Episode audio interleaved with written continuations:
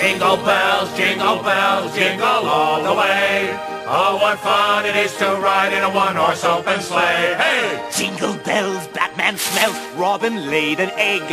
The Batmobile lost the wheel, and the Joker got away.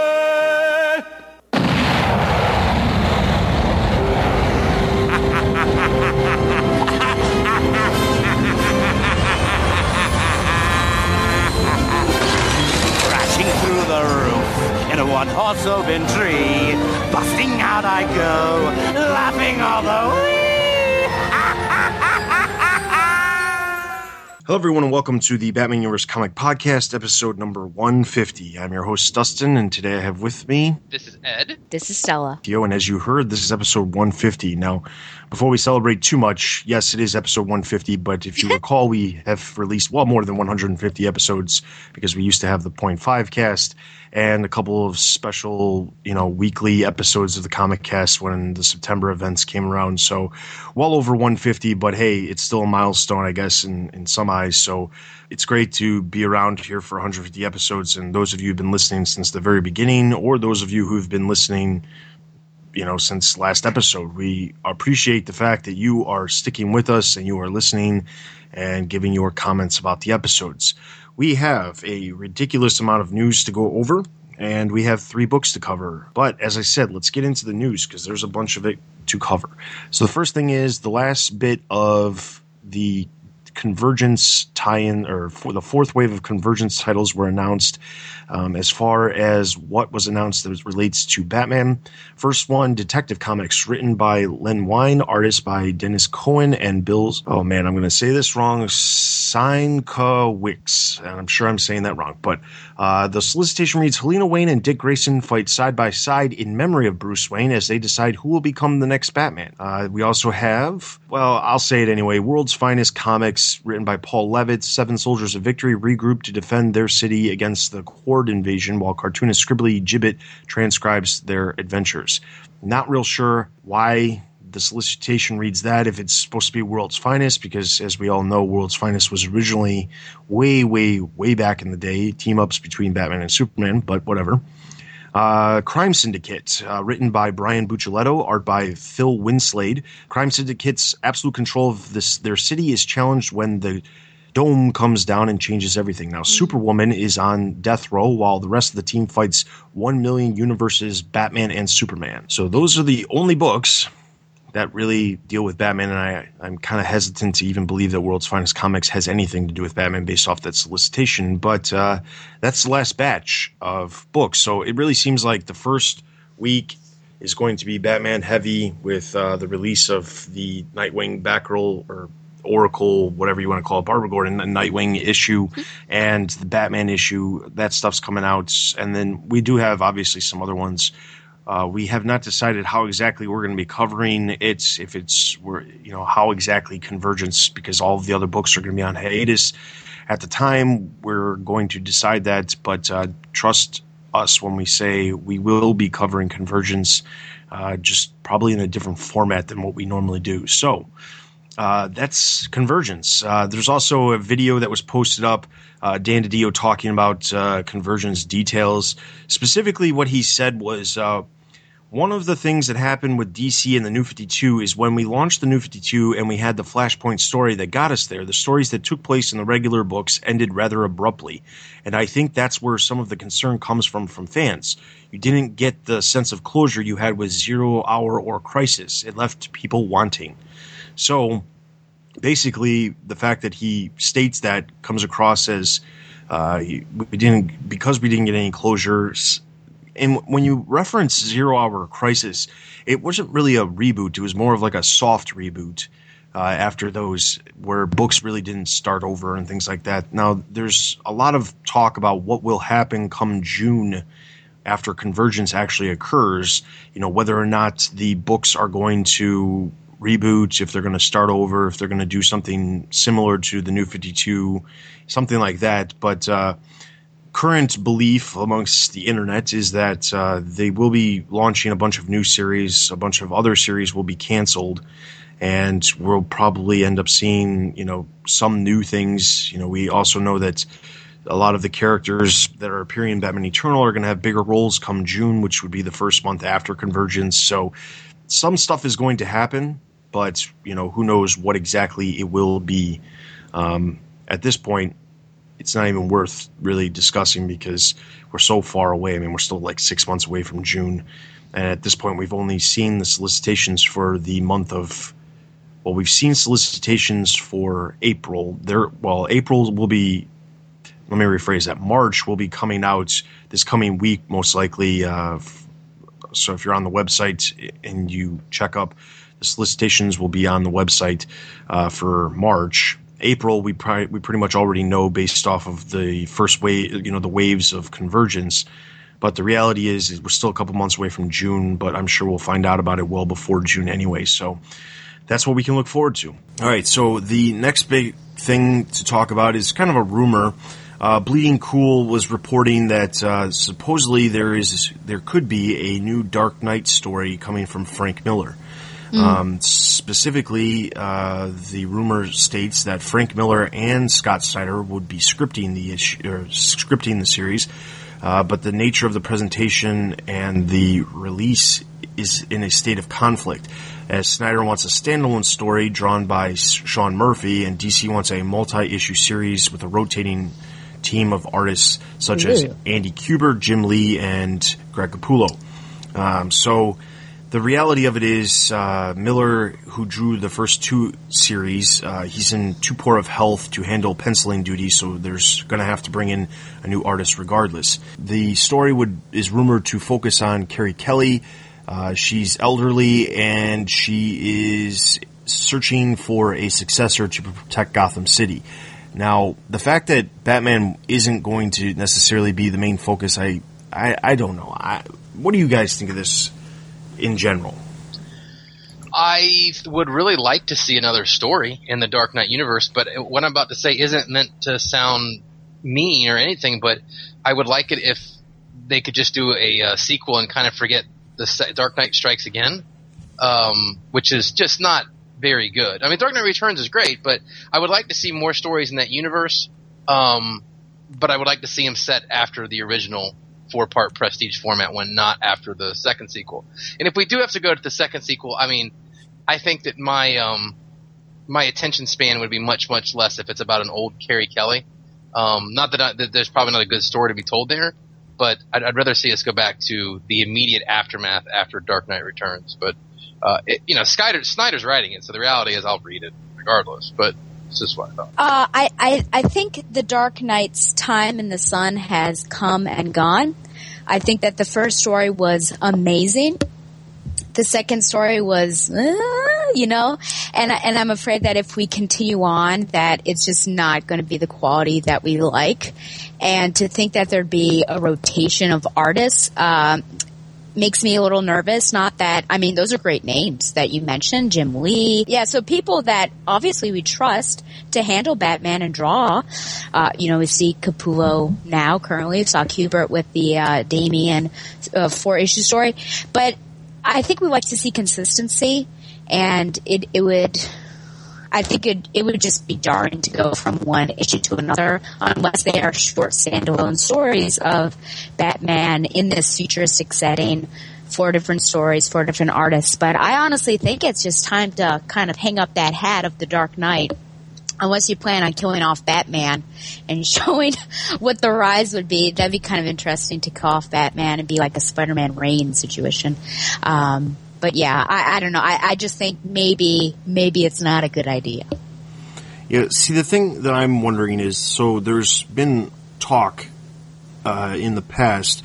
Uh, the thing that comes to mind is the Scott Snyder Reddit that he did, I believe, back in is either November or the end of October. He did a Reddit AMA, and he was talking about how he had plans to come back to that story that he did with Sean Murphy in the Detective Comics number 27 issue earlier this year, where Bruce Wayne basically gets to a certain age and he wakes up a clone of himself. So there's always the same Batman, Bruce Wayne, um, going forward. And I'm wondering if there, the talk of that somehow got linked to, well, Dark Knight Returns also is Batman later in his years, and over the summer we saw Frank Miller and Scott Snyder at Comic Con together, and you know they were posting pictures, or well, Snyder was posting pictures of himself with Frank Miller. So I'm wondering if this is just spun out from you know a bunch of different things that have been mentioned or talked about, and that's where they're getting this from. The fact that the original rumor states that Snyder wants a standalone story drawn by Sean Murphy. I mean, that right there is basically what he was doing in Detective Comics 27 because Sean Murphy was the artist for that story. But my thoughts on this are the second series was not nearly as good. It was basically like, well, Frank Miller says he'll do it. Why not release it? Because we'll make a boatload of money. This feels like combining Snyder and Miller, yes, would be great because it's two guys who, you know, and I think Snyder would kind of bring Miller's crazy writing from the past couple years down to earth a little bit more um, if they were working on it together. But then at the same time, I feel like this is not something we really need. But then again, we really didn't need the Watchmen stuff that they did a couple years ago, and they still t- chose to do that. So I feel like every once in a while, DC is going to do these things where they're just going to do it because they know they can make some money on it, and if they want to turn it into an event, they're going to do it anyway. To say the Dark Knight Strikes Again is not good is being extremely generous, by the way. Yeah. All right. So the next bit of news we have, it's kind of outside of the normal news. Uh, you have, if you've been visiting the website and reading a lot of the reviews we have, you've noticed that uh, we have been reviewing a lot of the digital books. Uh, first up, the biggest thing with digital books. So Batman Beyond on the, uh, Batman Beyond 2.0 ended last month, and there was talk that they were making way for some new books. Uh, I know that Sensation Comics featuring Wonder Woman started up last month. But for whatever reason, this month suddenly uh, we also have uh, Batman meets the Green Hornet that also ended as well last month.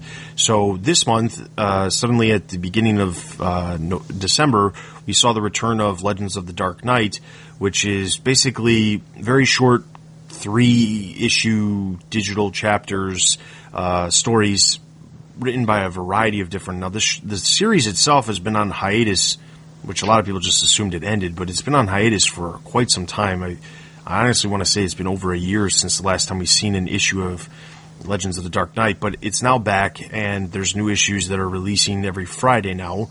So if you haven't been checking that out, you can check that out. We do have reviews of the chapters that have released uh, on the website for you to check out, and we'll talk about those a little bit later with some of the other books that have been reviewed.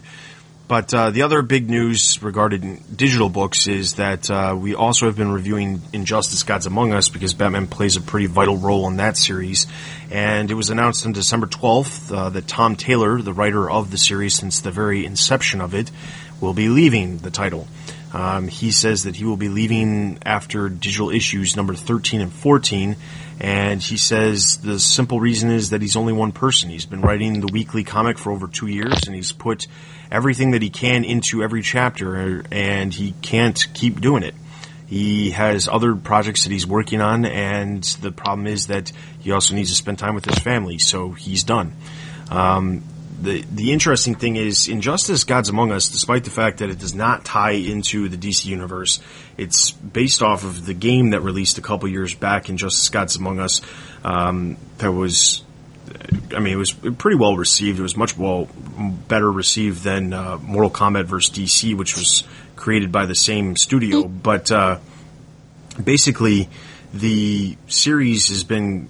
It, I mean, it's good. I, I, didn't start reading it right away. I picked it up uh, about six months ago and started reading it from the beginning. I've been reading it ever since. It's actually a pretty decent series. I mean, like knowing that it's completely outside the box because it has nothing to do with continuity is a huge plus because he can kill off whoever he wants if he wants mm-hmm. to. He can do basically whatever he wants to do because it's taking place in this video game universe rather than the DC normal DC continuity. So it's been getting great reviews across the internet, including on our websites. And you know, honestly, I hope whatever they plan on doing is you know, whatever they plan on doing, I hope that they find somebody to do as good of a job as Taylor has been doing. So, sorry to see him go, but he's he's done a great job, and honestly, you can't ask the guy to do it forever. No, and I read this in trade. I don't I don't read it like weekly or something like that, but it's it is really good. I mean, it's it's one of those those things that I expected absolutely nothing out of, and it's really fun to read. So if if anyone hasn't read it and you're looking for something like Dustin said that's not going to continuity to death, it's actually a really fun read.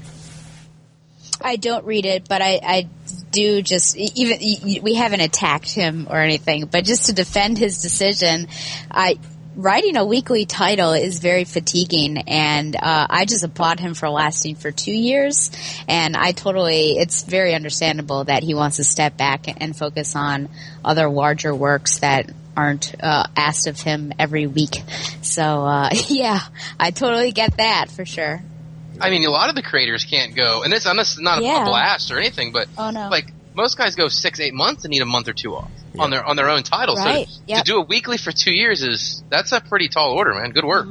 props to him. Sorry to see him go. Uh, also on digital news, it was announced that uh, we will be seeing a Arkham Knight tie-in. Uh, it was officially announced on December 12th as well. Uh, DC announced that uh, the prequel comic will be released uh, beginning in February 2015. Um, the seri- the digital first comic book will be written by Peter Tomasi, with art by Victor Bogundakvek and Art Thibert. I I'm sure I again pronounced those you know what, at least one of those names wrongs, but uh, the first issue on in print will be going on sale in March. Uh, including two variant covers, one by Gary Frank, and the other will feature art from the game itself. Um, the story is basically to set up the events of uh, Batman Arkham Knight. Um, so if you read, if you re- if you played Arkham City, this is supposed to kind of connect the dots. Even though we did have an Arkham Knight digital series as well that also kind of continued the story, but this is. I guess linking it up. The fact that it's done by Peter Tomasi, I think, is interesting because Tomasi is a big enough writer where, so not to say anything bad about the digital comics creators, but most of the time they're not necessarily top tier creators. And when I say that, I mean, for example, Tom Taylor, he was rather new to DC Comics. He was doing some books. He took over Injustice. He still wasn't very established. And again, nothing against what he's done. He's done a great job. And nothing against anybody else who's done anything. But most of the time, it's not necessarily creators who are writing main series for a long period of time. To get somebody like Peter Tomasi to be writing the prequel comic, I think is a step in the right direction because they're really saying, you know, we're really going to do something that we want to be good. Um, so props to them for trying to, you know, do it right. Sometimes these digital stuff, this digital stuff doesn't always work out, especially when it's tied into the video games. But as we've seen with Injustice, they've done a great job of tying it together. So interested to see what happens. Yeah, and I think that the reason you might get someone with the quality of writing behind him that Tomasi has is the fact that these Arkham video games sales numbers are just getting ridiculous. You know, I mean, you're selling a couple million copies of these Arkham games, and I think that might be one of the reasons they were able to attract uh, someone like him. But yeah, I'm actually looking forward to this as someone who plays the games and likes Tomasi's work. So the next thing we have is just when you thought that uh, Batman Endgame was going to be a standalone story, DC decides Oh. it's not going to be. So uh, it was announced on December 12th as well that uh, Batman Endgame will have four tie-ins that will tie into the book in the month of March. They include Batgirl Endgame number one, Detective Comics Endgame number one, Arkham Manor Endgame number one, and Gotham Academy Endgame number one. Um, basically, the gist of the solicitations, which, like I said, all these solicitations are going to be released. So, so while you're reading this, you can read them over on the website. But basically, the the gist of it is that uh, all of these books are going to show the effects of what has been happening in Endgame. Now, keeping in mind that they're all releasing the same month, the final issue of Endgame is also releasing. I don't know how much spoilers and stuff is going to happen because I imagine Batman Endgame, the last issue, is going to come out before some of these. I can't imagine all of these coming out before. Um, but either way, uh, you know, at least there's not as many. I guess that's the only plus that I can really think of. the one thing I can say about these is with with the newer ones like Gotham Academy being put in there, I can see that they're just maybe trying to get some more readers to that. And the only reason I'm even kind of cool with it is because I don't want books like Gotham Academy to go away. So if you tell me that what we need to do to prop them up and keep those titles going is do a uh, crossover with Endgame, I can live with it from that viewpoint. But uh, I was really hoping to see this one self-contained. It seems like every well, it's not seems like every single Snyder arc, and this is nothing against him, of course, Zero Year, Court of Owls, Death of Family, now Endgame have not have all spun off in other books now. So I wish, uh, just kind of wish they stopped doing that. I also wish that there are some exceptions, but for the most part, the tie-ins aren't very good. Uh, I I think back mostly to Death of the Family because I think I feel like 60 to 75% of those tie-ins were not good. I remember not enjoying those readings. It was it was really the main story and and I don't when I heard I have two problems with especially when I hear Batgirl and Gotham Academy. Uh, my main problem is they're newer. Actually, I mean Arkham Arkham Manor. And so, with the exception of Detective, we have relatively new books, relatively new creative teams. Why not let them get their, their feet under them before asking to take away from their story and have this? Now, they may be able to continue their story to a certain extent, but I think they're going to be following along with whatever is going on in Endgame, and that's going to and and I don't really like that. I, I wish they could have their feet under them, you know, for a year before they're asked to like you need to do this tie-in thing. I'm also upset with Gotham Academy being brought in. I guess I can see numbers, but it's a little early in the game to say like I mean, it's only come out with three issues so far. Why are we already saying that, you know, it could potentially be be struggling? And one of the things I really like about Gotham Academy is that Batman isn't smothering it. Little things pop up. Bruce Wayne has popped up. You see these uh, faculty members and staff members that look menacingly close to um, people that are involved in the in the in the Batman mythos. But I don't want to. I don't know. I just wish it were self-contained because I like it being part of the Batman books to a certain extent. But I like the fact that Olive is someone that is very unique, and she does have a connection to Batman, but he's not all over it. And so I'm I'm disappointed in this news.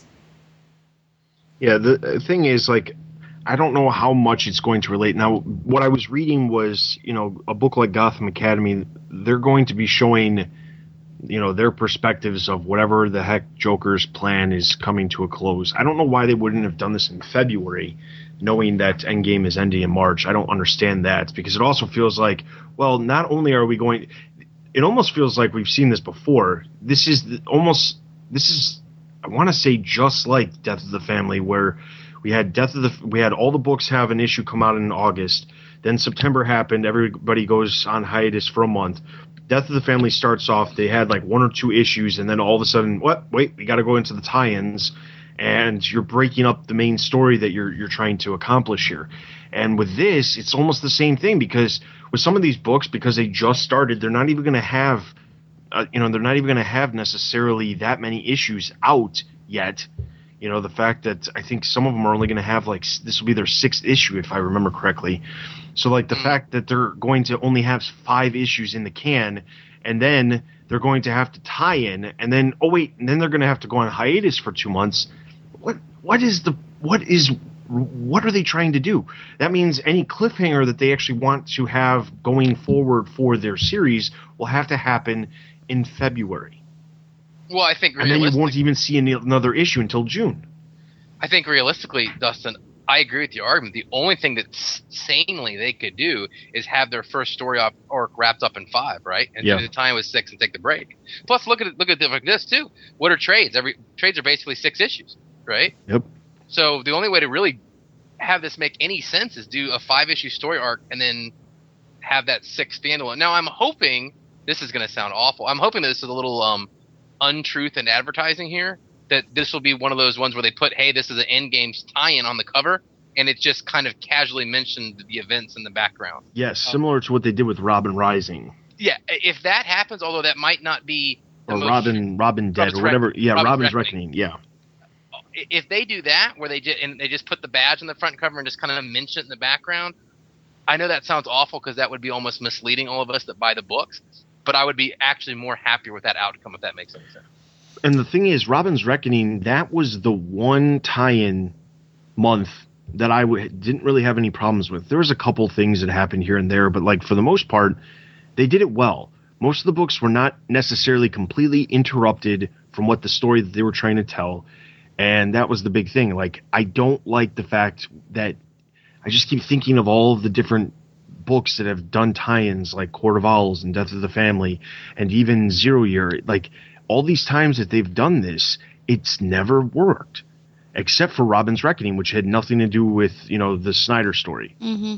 which was real minimal too. But that's what we're Yeah. saying. Like, and Robin's like, Death of the Family became a problem because they tried to tie it in like to the main plot, Yeah, right? And it just didn't.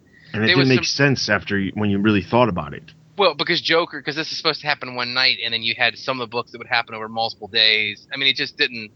It didn't make sense. But I, I again, I kind of hope that this is they kind of lie to us a little bit. That they just Yeah. kind of put it in the background and say, because if they if they especially like Gotham Academy and and, and, and Arkham Manor, I could see if these were dealing with, if they were almost like um, sequels, not sequels, but like dealing with the aftermath of what happens in Endgame. You know. Yeah, uh, but just kind of in the background. And as long as, please don't try to tie them into the main story because I don't think anybody wants to see that. It would be really stupid for them to do that too, because if they did it, there's it's all ending in the same month. So like trying to tie something in that's been going for six issues, or well five issues leading into March, and then all of a sudden say, oh wait, we're going to tie these you know four other titles into the plot at the very end, it wouldn't make any sense. So. I'll just leave it at that. All right. So the other thing is also on February tw- or uh, also on December 12th, it was announced the variant covers for the month of March will be dub- Warner Brothers movie themed. These are great, by the way. Yeah, I actually think this is actually. I mean, like they've done some crazy. That's because they've got a Magic Mike cover, and that's your favorite movie, Dustin. oh, Dustin! Got it on Blu-ray. so all of the variant covers. Oh my be- gosh! all the variant covers will be uh, modeled off of original, you know, Warner Brothers movies, uh, but specifically their movie posters. So some of the Batman titles that have these these variant covers, Batgirl will be inspired by Purple Rain. Batman number uh, Ba- Batman will be inspired by The Mask. Batman Robin will be inspired by Harry Potter. Batman Superman inspired by The Fugitive. Catwoman inspired by Bullitt. Detective Comics inspired by The Matrix. Harley Quinn inspired by Jailhouse Rock. Grayson inspired by Enter the Dragon. Justice League inspired by Magic Mike. And Teen Titans inspired by The Lost Boys. So there's a ton of books that are going to be part of this. I mean, you can check out, uh, you can, you know, just type in DC movie variant covers and you'll see them pop up. But over on the website, we have all the books that are related to uh, the DC universe, or well, Batman universe specifically. So in some ways, I, I gotta say, some of these look freaking amazing. You know, as much as I absolutely despise the fact that I have to buy double issues because I have to get the original cover and the variant cover, these variant covers, some of them, they've been doing an amazing job. These are cool.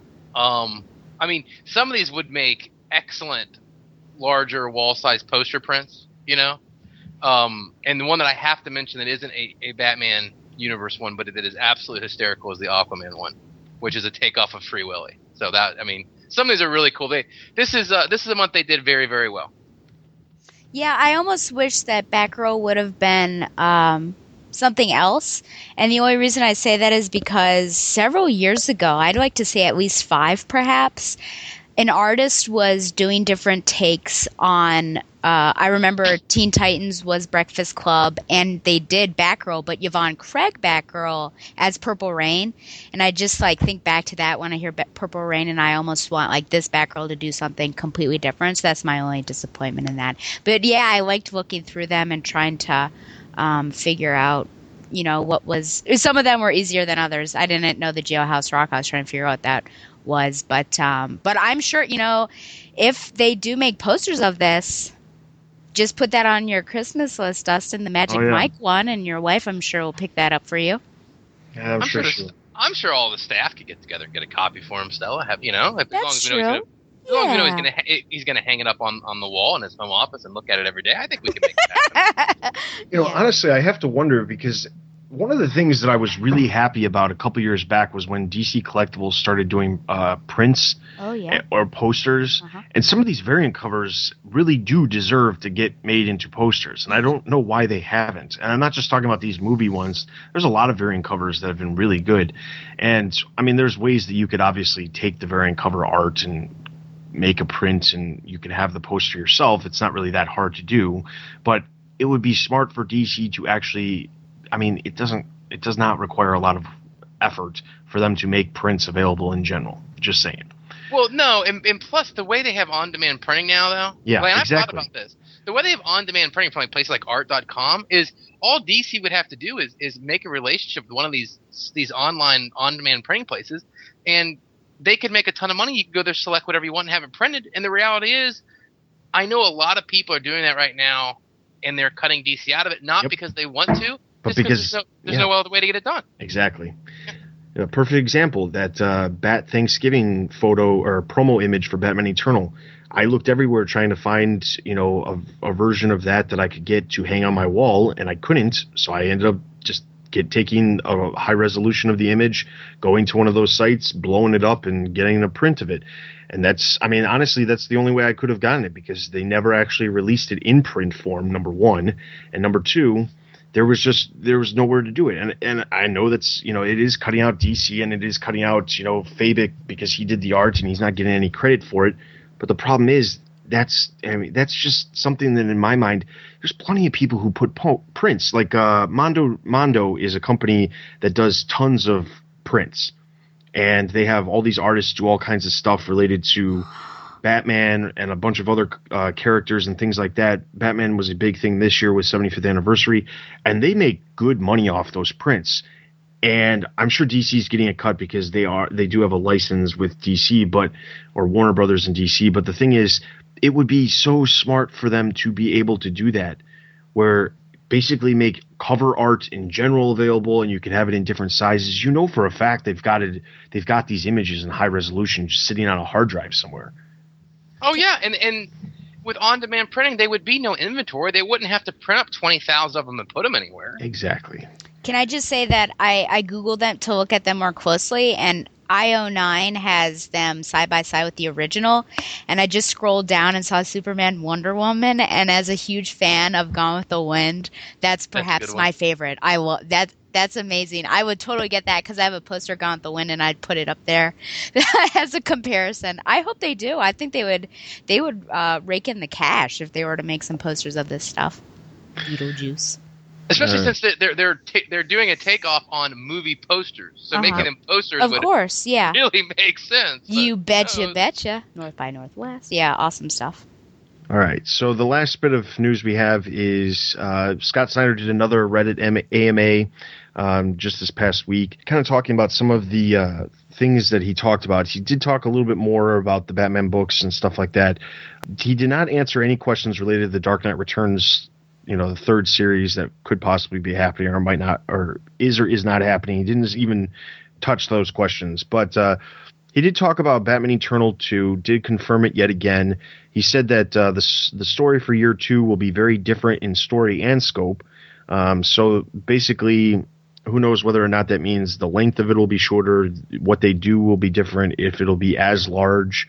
I feel like it would actually be smaller because I can't imagine it being even larger, but hey, whatever. Um, he also said that Stephanie Brown and Harper Row will both be sticking around following the conclusion of the first year. Yay. Uh, he said that you should be looking towards June to see what he's talking about. So I'm guessing that, as we have said multiple times, there will be some sort of book that will have these characters in them. Who knows what it will be yet, but uh, it will happen in June. And that is, in fact, what I was saying earlier about the uh, first month after Convergence. Um, Convergence will prompt big changes um, for the DC universe, but not necessarily for the Batman universe, as we probably already expected. He said instead, Endgame will be the defining point that will change a lot of things within the Batman universe. Um, that uh, Batman will have one very big change coming in June, um, and a couple of smaller ones supporting it. So who knows what exactly he's referring to? Maybe something is happening. We know Capullo is not leaving the book, so they're not talking about the creators or anything like that. But maybe some of the sub- smaller supporting ones or some new series. Um, and the very big change, uh, who knows what that is. But uh, uh, he also talked about Eric Border being the Joker from day one. They didn't want to hint at it too much because they didn't want people to figure it out, but they did want to leave the clues there so that if you did see it, you would know. He also confirmed that he does have a Batman project lined up with Sean Murphy. which is that project related to that Detective Comics 27 story. But Sean Murphy is quite busy right now, so there's no set time on when that will actually be happening. Those are basically the highlights. So, I mean, not a lot, nowhere near like you know con- confirmation of Batman Eternal 2 or anything like that, but whatever. I'm glad he does them. Well, and two, if anyone read The Wake here, which is what he did with, the, with Sean Murphy, um, I'd love to see those two work together again. So Yeah. I hope that happens. All right, so with that, that is all the news. I told you there was a lot of it, so I'm a man of my word. All right, so let's get And into our comic book reviews. And the first one we have is Detective Comics number 37. Introduce a little anarchy. Upset the established order, and everything becomes chaos. Detective Comics number 37, Anarchy Part 1. Storytellers Brian Buccellato and Francis Manapul.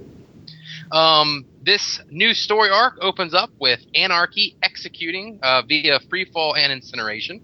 Uh, Jeb Lester, who's a corrupt member of Wayne Enterprises that we actually last saw during the Icarus storyline before they went on their break. Uh, we then cut to Christmas Eve, and Batman is shown taking down the Mad Hatter, Hatter as well as Tweedledee and Tweedledum. Uh, Jarvis is kind of doing his typical "Where's my Alice?" rant, uh, where Batman reminds him that he killed her many years ago. Um, he finishes off Jarvis by slamming him through uh, this frozen lake, and when he does, the, the ice cracks and a bunch of skulls come floating to the top. Uh, we then cut to the Bat Cave, and we see Bruce running some forensics on the skulls to try to identify the victims um, and the murderer for that that, that matter, because we're not sure that it is Jarvis. Um, Alfred suggests that he needs to change clothes and relax and have some Bruce time. Uh, and he actually agrees for once, and, and, and Bruce and Alfred take a walk on the grounds of Wayne Manor and kind of admire the uh, the Christmas lights. Uh, we then cut to Harvey Bullock and his partner looking over a map of Gotham, and he's got pins on the wall where uh, where the anarchy symbols have been drawn around the city, and other pins noting possible targets uh, for more of the vandalism. Uh, we then get to see a call come in for, for Harvey saying that they have found Jeb Lester's body from the first couple pages dead on at Wayne Enterprises. Um, we then see Harvey go there. Uh, they investigate the body, and Harvey decides he needs to take a look inside uh, Jeb Lester's office. Um, we then see them go inside Wayne Enterprises, and we see that it's a total madhouse. Uh, apparently, there's been system crashes and things going wrong all day. Uh, we see Harvey get to to Lester's office, and on the terminal, we see a monitor showing a, a count up, I guess, as opposed to a count down to 100%. And he wonders what's going to happen when it reaches 100%. Uh, at that point, Batman comes crashing through the window and tells him that when he does, the building will explode. Uh, Batman sounds the alarm to evacuate, but the hacker who's taking control of the system and planted what looks to be explosives um, has locked down the uh, doors and no one can get out. Uh, Batman heads up to the roof to try to stop it. I'm not really sure how. And the issue closes as it looks like the building itself starts to explode in the anarchy.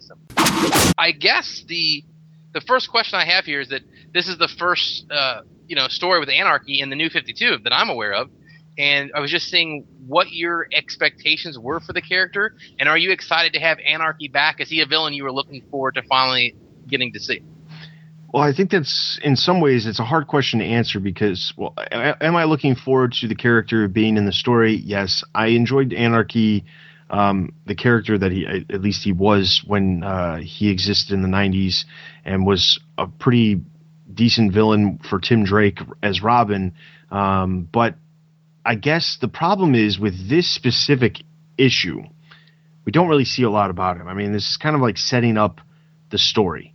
And in some ways, I'm kind of worried about the direction of how they're going because thinking about the fact that this issue came out and how we talked about the fact that Detective Comics is going to be tying with Endgame, I'm wondering okay, so that's in March. Literally, we're going to get three issues of this story before it ties into Endgame, and then we're going to be on a hiatus for two months. So, are they actually going to finish this story arc with only three issues? I don't believe so. Um, especially with the way this started because we don't know anything about anarchy. I mean, he appears very briefly. Uh, we kind of see things that he's doing, but we don't really see a lot of him. We don't know really if it's the same character um, necessarily from the 90s or if it's a, a modified version of it. Um, I like the character in general. I, and, and in the 90s, it was really relevant to have a character like this. Uh, nowadays, not probably as relevant, but there's plenty of people who believe in anarchy and not necessarily anarchy as a thing, but like with all the protests that are happening in the real world and things like that, and people protesting the stuff the government's doing and the police are doing and things like that, it feels like it is relevant. It's not necessarily intentional, but it is. Um, I will save my thoughts on whether or not this is the version I like until we actually see more of this character. But the biggest thing that holds me back is whether or not we're going to see enough of it before Convergence and the Endgame tie-in. Yeah, I was trying to. I was thinking about what you were saying, and I wonder, do we have three more? But but I guess if it does on March, we only have two more before March actually happens, January Yeah. and February. I um you know I think that this comes at a good time mainly because fans of Batman hopefully had been watching Beware the Batman and Anarchy was a, a big presence in that especially the latter part of the season. And so I think just sort of getting your feet wet and and getting to know the character through that uh gets gets me excited. I, I haven't really had much experience with this particular character except for that. I mean, I knew of him, um, but I think this was probably watching Beware the Bat was was probably the the longest interaction that I've had with him. I'm completely fine with him not being plastered in all of the pages of of this particular issue. I think he like the first few pages it starts out great just that you realize right away who it is. And then of course bullock um, he's somehow connecting it you know to a, to a past case and, and checking out all of this stuff. So we're getting almost a behind the scenes look at anarchy through other characters and he's not out there altogether. I, I do understand totally the concern just the fact that if we are stepping very, you know, slowly into who this person is, are we going to finish or is the story going to be interrupted? And I, I mean, unless they're throwing a lot at us in the next issue, I guess it's going to be this way. And uh, I'd be okay with it if I weren't thinking about the fact that it'll be interrupted because I think it starts off nice. I think instead of being out there the entire issue having anarchy and who he is, a big info dump on him. I think they did it nice just setting up the mystery of who this guy is and, and what's going on. Um, and, and my thoughts on Anarchy is I'm glad to see him back. Um, I think that this could be a very interesting story, especially if our storytellers here kind of link him to a modern day, you know, like a, the group of Anonymous or something like that, which would be,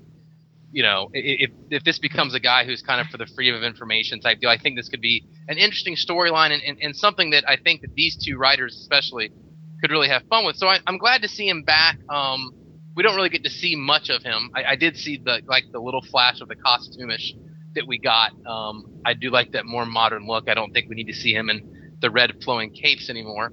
I do hope that we do get a, a Tim Drake appearance in this storyline, um, just because Anarchy was such a you know villain for him back in the '90s that I would like to see a at least some kind of appearance from Tim in these issues. And then the second point I, I wanted to get into, and it doesn't mean to sound like I'm just complaining, uh, but I'm, I'm genuinely curious to what you guys thought about this. We have this kind of cool scene where Bruce and Alfred walk around Wayne Manor, but in the other books, Wayne Manor has been seized and turned into an asylum. Has this has the timelines for you guys with all the ongoing books just got extremely confusing? And, and if so, is it hurting your enjoyment of the books? Or are you okay with everything kind of running in its own timeline, hopefully to be synced up sometime in the future? I feel like we're not going to see any syncing up until after Eternal ends. Basically, we're not going to see any sync up until June because with Batman in Batman, Batman Endgame is happening into the future. We have stories like Catwoman that's also I, in, not necessarily happening into the future as far into the future as Endgame, but happening future, more future than what's happening in Eternal. We have Eternal going on its own timeline.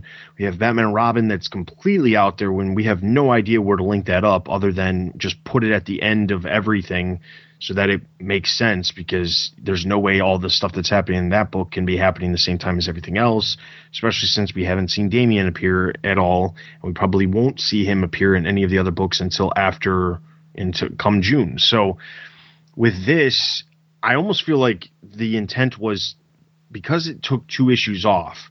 I feel like it probably would have synced up a little bit better with Eternal if it was in that time frame I don't understand how it will sync up since it is going to tie into Endgame at the end.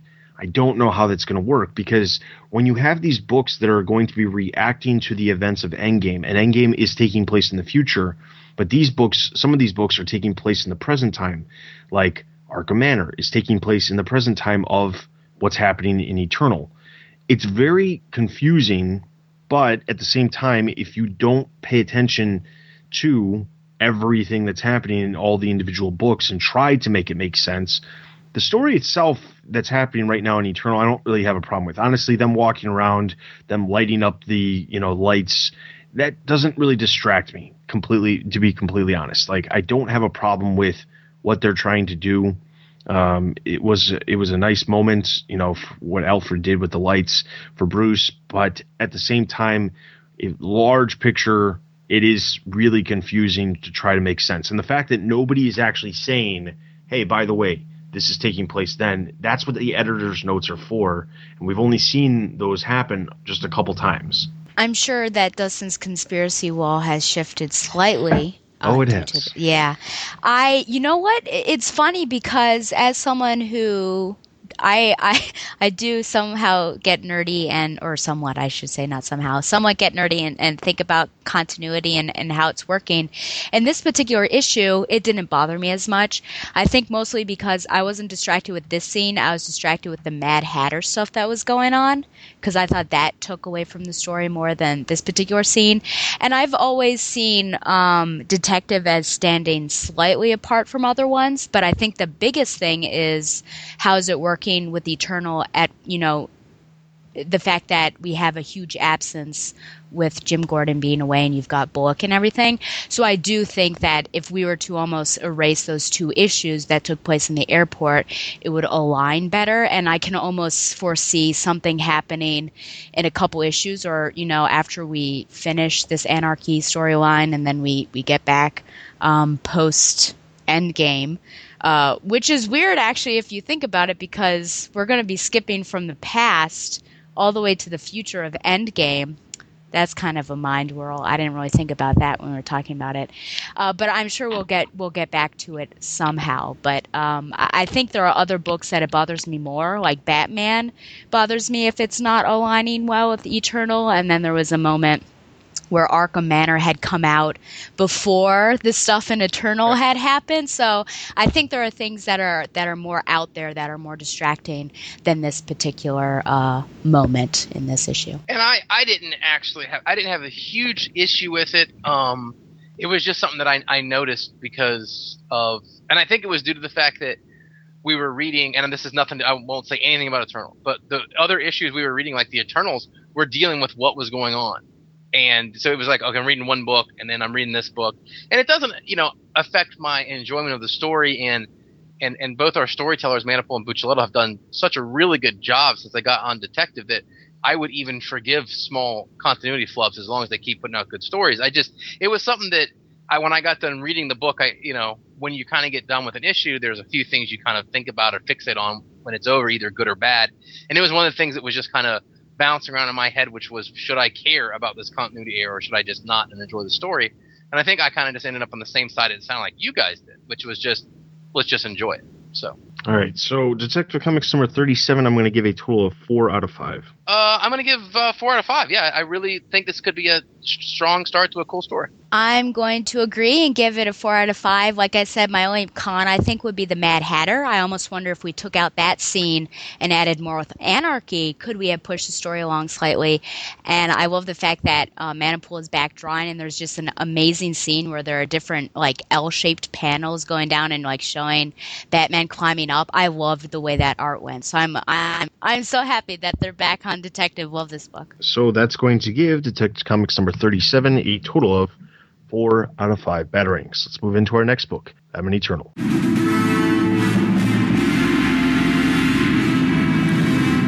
Batman Eternal number 35, script by James Tynion, art by Fernando Blanco. Uh, the issue starts off with we see Batman flying through a building in the Batmobile, but now we skip back to uh, now, which is two weeks since the fall of Hush. We see Bruce Wayne talking to Lucius Fox.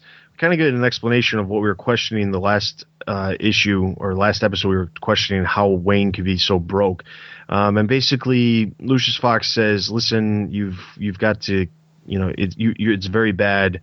You all of your assets most the majority of your assets were tied directly to the company your bank accounts have been frozen and all of your property has been seized um, you, we already know what they're doing to your to to Wayne Manor. They're turning into Arkham, the new Arkham's Asylum.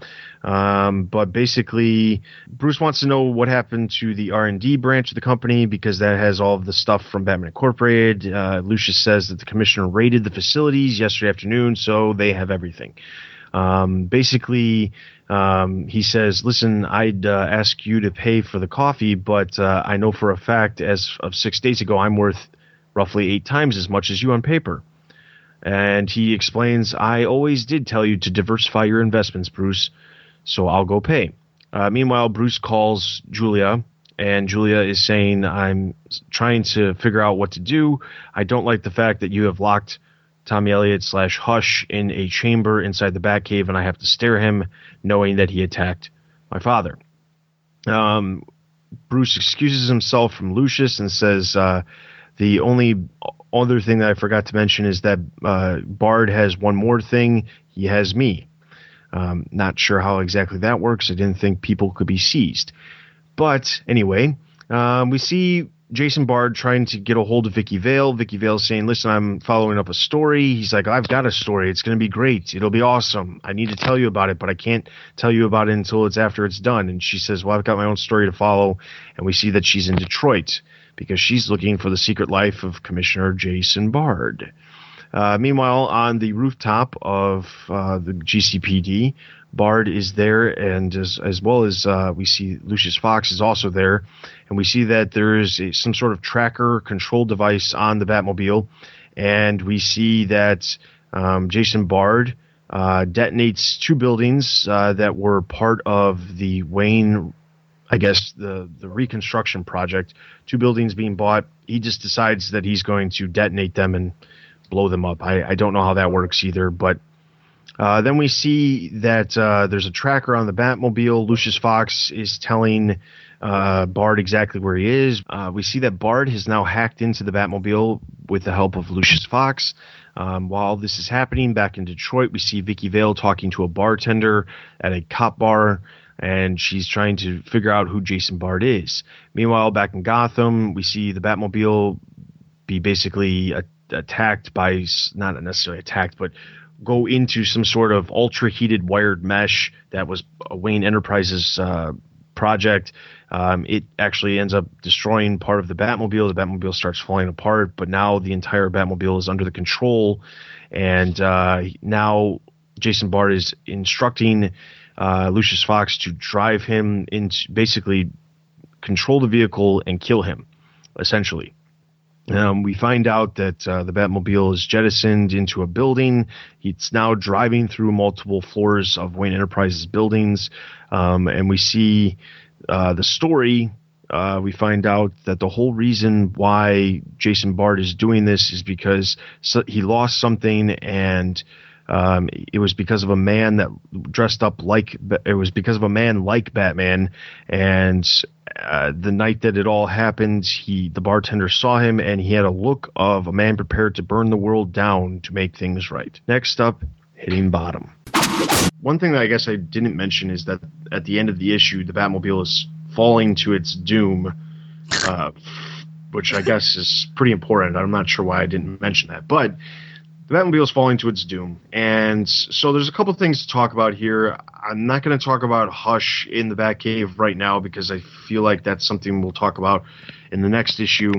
But uh, two main things that I feel really need to be talked about. So we see Jason Bard being hell bent on this idea. So the idea that Hush was controlling Jason Bard is clearly not the case given his actions in this issue.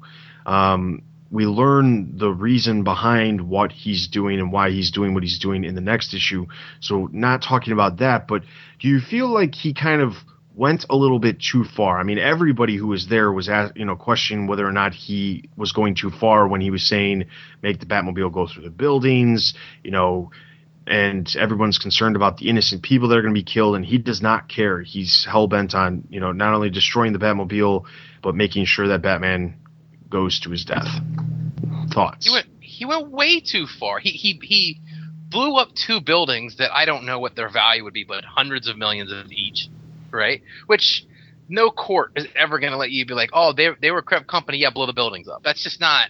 I mean, that's not how that's going to go down. Um, the the you know he pushes Lucius way too far with the uh, you know we we're going to kill him.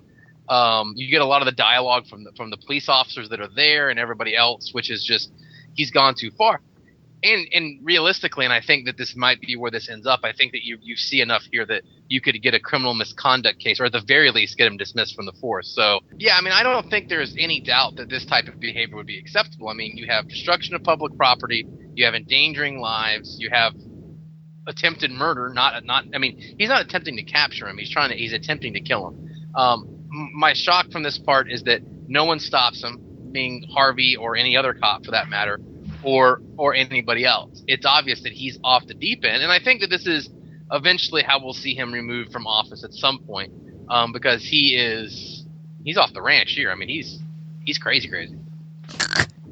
He's crazy, crazy.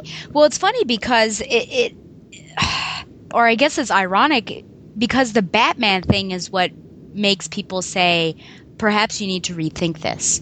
Because someone does stutter to a certain extent with the exploding of the building, but they've been following his orders so far. They've evacuated that area. Uh, the woman was questioning the blast radius and everything, but it's not like they they didn't go up against him and say, "Hey, this isn't a good idea." At that point, it was when you know he they, were they got control of the of the Batmobile and all that that crazy stuff was happening. I mean, even Bullock was saying, "Is this too far?" And Bullock, we all know how much Bullock hates Batman.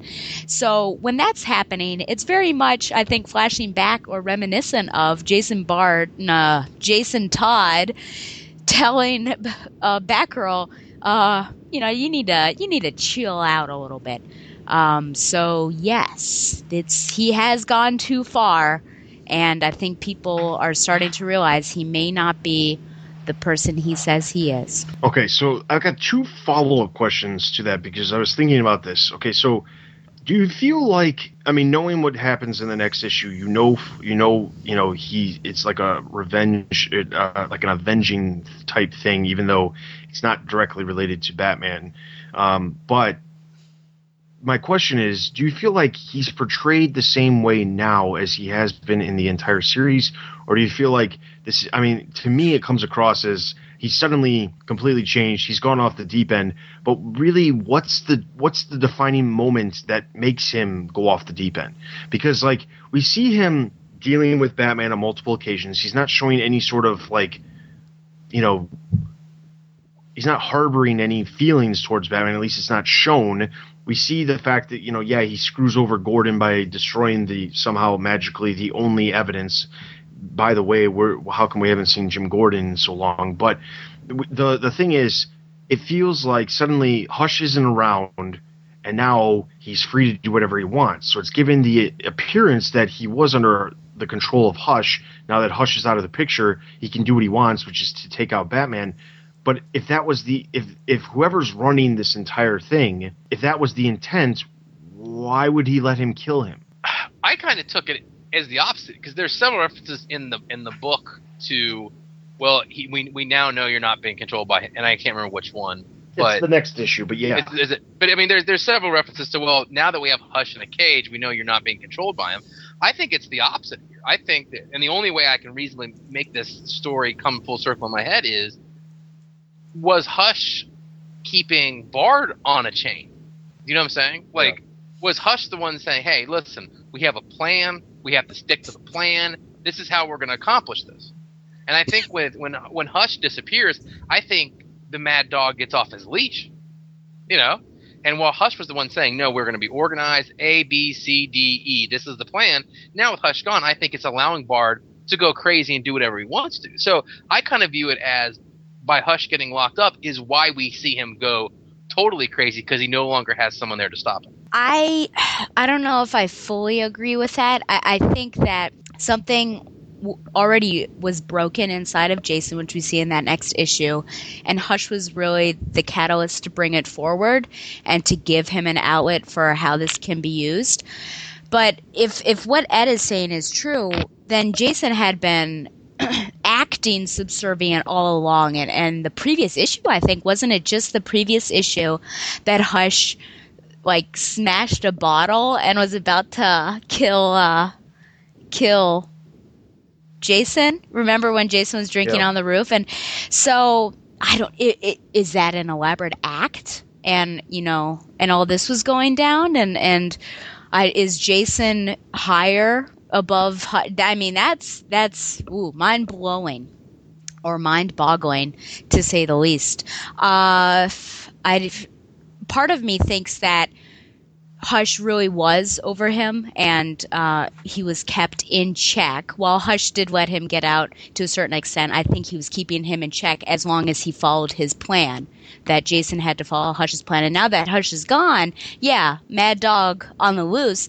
So, whew, I don't know if he was in charge or it's just that you know. With the cat gone, the mice will play. And I, and I guess the other thing that I just randomly thought of, which I'm not really looking for a discussion on it, but just this all this stuff that's been happening, just this issue and the next issue, makes me really question how in the world this guy was named as the commissioner. I don't think we ever t- really talked about that because like he has the least amount of experience in Gotham City. There's plenty of other people who could have been promoted. Maggie Sawyer comes to mind. I don't think Harvey Bullock would have ever wanted it, but Maggie Sawyer is the first one that comes to my mind as someone who would have been next in line to become the commissioner. And to see the fact that this guy who has literally been on the job for like weeks in this city has transferred from Detroit and is instantaneously made into the commissioner. And now there's really, I mean, who's really the only person who can fire him is the mayor. And we know the mayor's corrupt, but we haven't seen the mayor. So, okay. So, my other question dealing with uh, kind of this, but is this, these comments between Bruce and Lucius Fox? You know, we talked about this last. We talked about this last episode where we said, you know, how is it that Bruce is completely broke? It doesn't make any sense. Nobody in their right mind has all of their their well tied into their one company. This obviously shows that I guess he did. I guess he was the dumbest guy on the block, and Lucius Fox, who was the CEO of the company, had money in other companies, and is now richer than Bruce Wayne. Whatever. I guess we just have to deal with their, you know, their, you know, reasoning behind that. What I'm not understanding though is, you know, everything seized by the government. You know, all the holdings were frozen. All that stuff happened. I get it. Fine. That, that- that's the way they want to explain it. But going back to kind of, you know, Jason Bard being able to blow up construction projects because it was the reconstruction that Wayne was doing. He's able to just blow that up because the it was I guess it was you know seized by the government. I don't know why you would blow it up. I don't know why somebody else wouldn't want to buy it up. Whatever. I guess it's Gotham City. Nobody wants to deal with the Gotham City. He blows that up, but then they also make this point that Lucius is now working for Jason Bard. Mm-hmm. If Lucius is eight times richer than Bruce Wayne, why would he have to work at all? What are they holding over Lucius's head that's making him do this? It doesn't make any sense. Like I get that he understands the technology and if, you know, they're trying to catch Batman and they're trying to use the tech that Wayne Tech that Wayne Enterprises created against Batman, Lucius would be the person to do it. But why would Lucius be doing it in the first place? He didn't necessarily do anything wrong. They never said that he was going to go to jail because he was making stuff for Batman, even though everybody already knew that was the case because of Batman Incorporated. So, like, I guess I just have a hard time understanding why Lucius would be working with Jason Bard.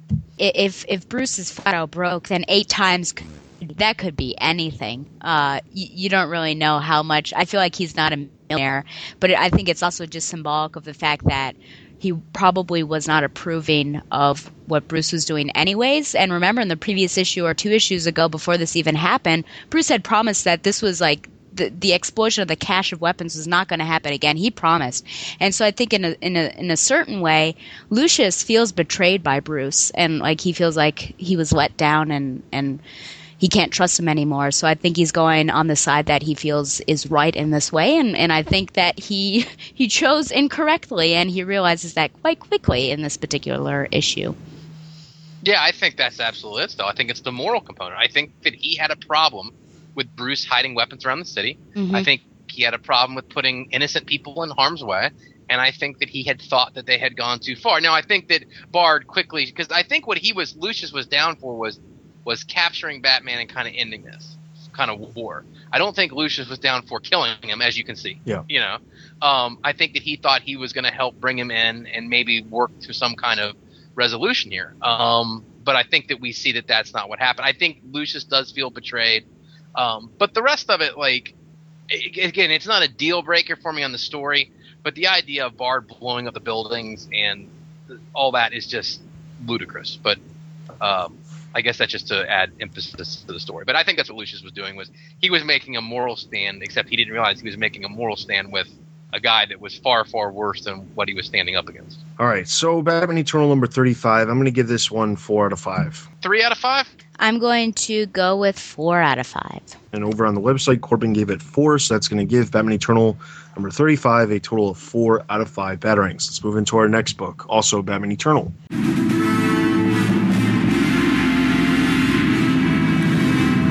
Batman Eternal number 36, written script by James Tynion IV, art by Fernando Blanco. The issue starts off with Robin in Robin's nest. We see Harper Row talking to her brother who's in a hospital bed. She's kind of talking to him about some of the stuff that's been going on, including seeing Tim, well, Red Robin come out of the shower. I'm not sure why that's relevant, but it was it was uh, big points that she You had. to know why it's relevant. Oh yeah. Um, we then see the Batmobile tumbling to its doom. Julia's trying to figure out what to do when all of a sudden she figured out the uh, there was a command that she could use called Blue Rose, and she, and Batman Batmobile smashes to the ground. Everyone assumes that Batman's dead. Everyone, everyone who's on the roof with Bard immediately is completely ticked off and pissed that he did what he did, and they all leave him. Um, we then see the bartender talking to Vicky Vale, explaining exactly why Bard is the way he is. It turns out he was taking down a gang with his partner, who he happened to also be in love with, who also happens to look just like Vicky Vale, um, which was pointed out by the bartender. I'm not just saying that because of the art, but uh, as they were about to take out a gang, there was a guy who was dressed up as Batman, I guess attempting to also help out, but in the meantime caused the his uh, Jason Bard's partner to get two bullets in the head. Um, by the time he showed up at the end of the night to uh, the bar, he was covered in her blood. And uh, Commissioner Gordon was on, happened to be on TV talking about Batman, and Bard was pretty ticked about the fact that uh, Gordon encourages Batman and works with the vigilante because it's it's it's wrong. He shouldn't be doing that, and uh, he states that uh, with the right resources and a good and a cop with his head on his shoulders, uh, the city could be could be good again. Turns out, complete happenstance, I suppose. Tom, Tommy Elliott happens to be in this bar in Detroit at the same exact time, and I guess this is when they first meet. Uh, we then see Bard get a f- uh, or Vicky get a phone call from Bard, and she says, uh, "Listen, I've got a story too." Uh, she explains that she knows exactly what's going on. He says, "No, no, there's more to it. You you can't know everything. You don't understand.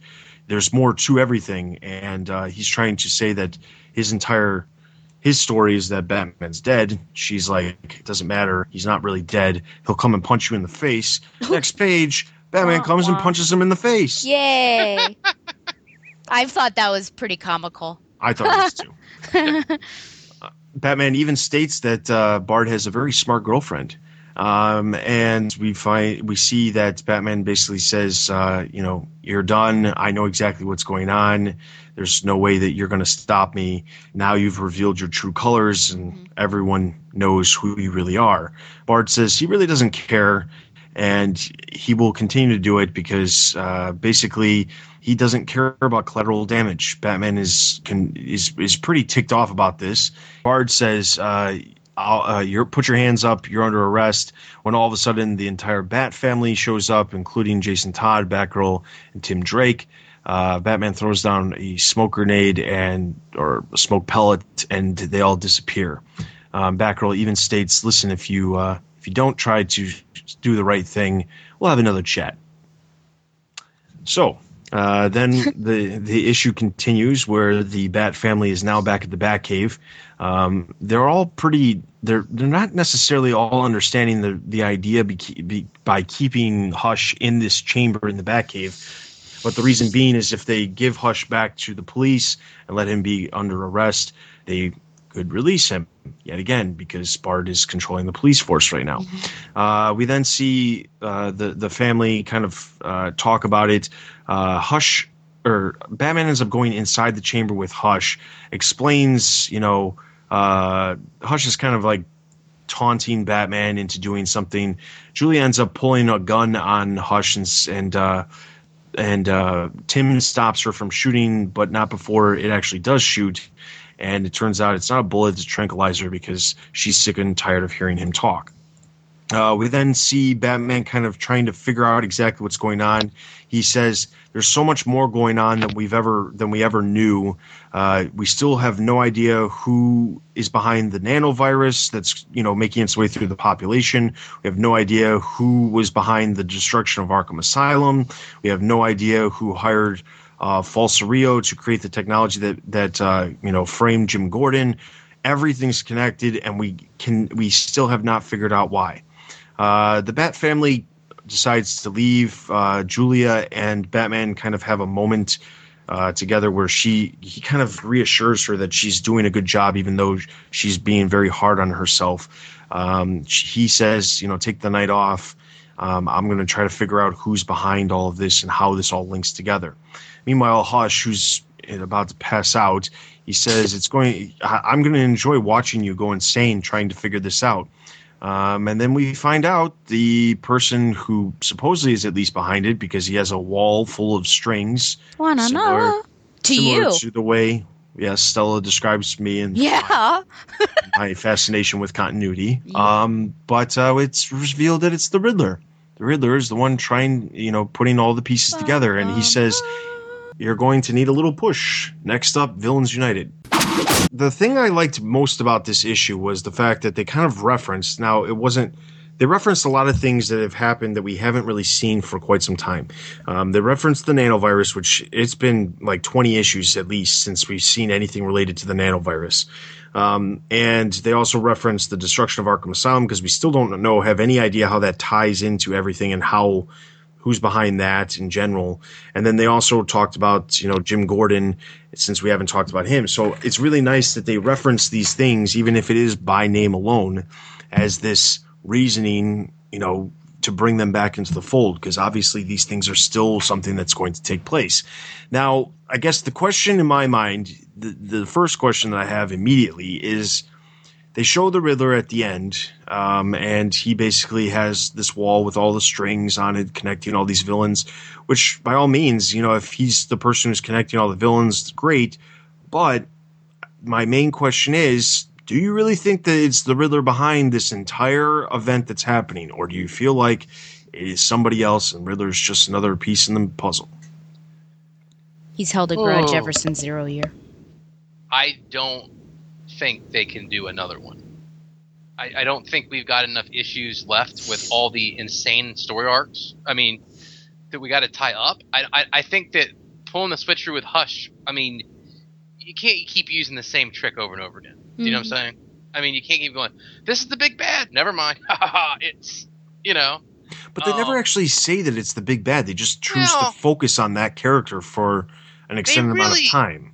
they really imply that Hush is. Remember, we show Hush is the one who's got uh, Stephanie's dad and all them who are we haven't heard from in a month, two months now.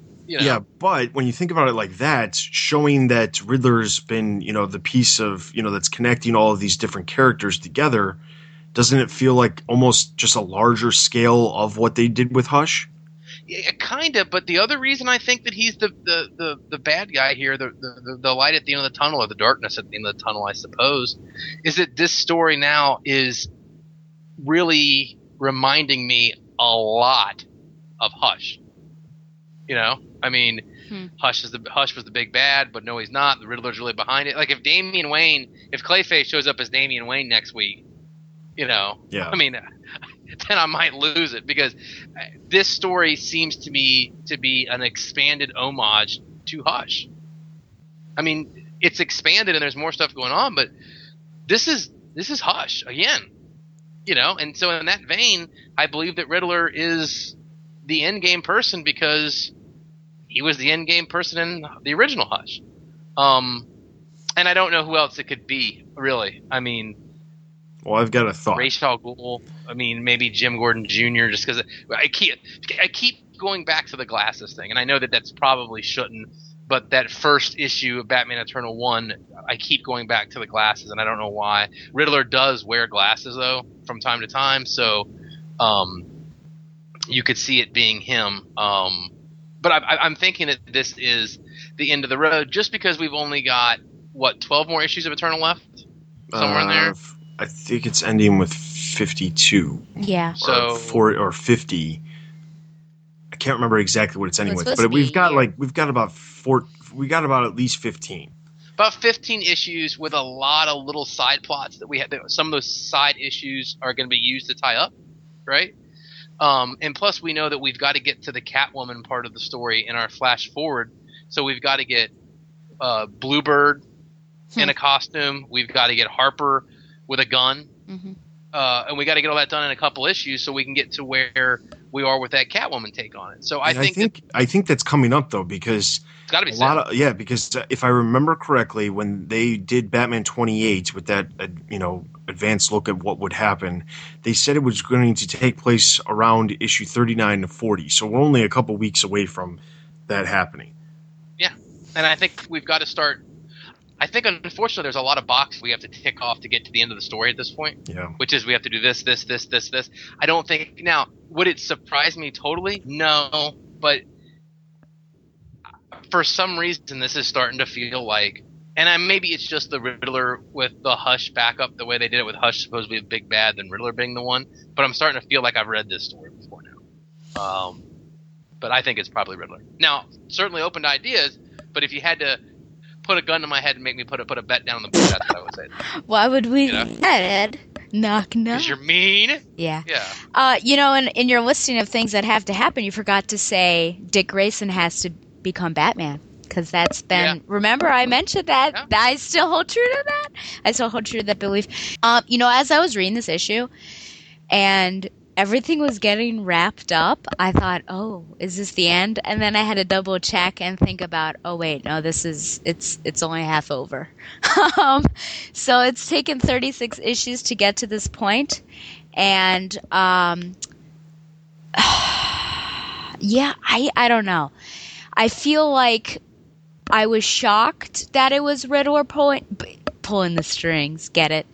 But i was also disappointed because if it is in fact him i feel like there's something there was something bigger out there to to be to have much more potential and, and have a bigger shock value than this. Um, and the fact that there are all these pictures of string uh, of you know images on these strings of some people we've not even seen yet. Like the first one i thought of was clayface. I feel like have we really seen clayface at all in this eternal? So i think things have yet to unfold. And maybe he's the second tier of this big pyramid and there is somebody at the top.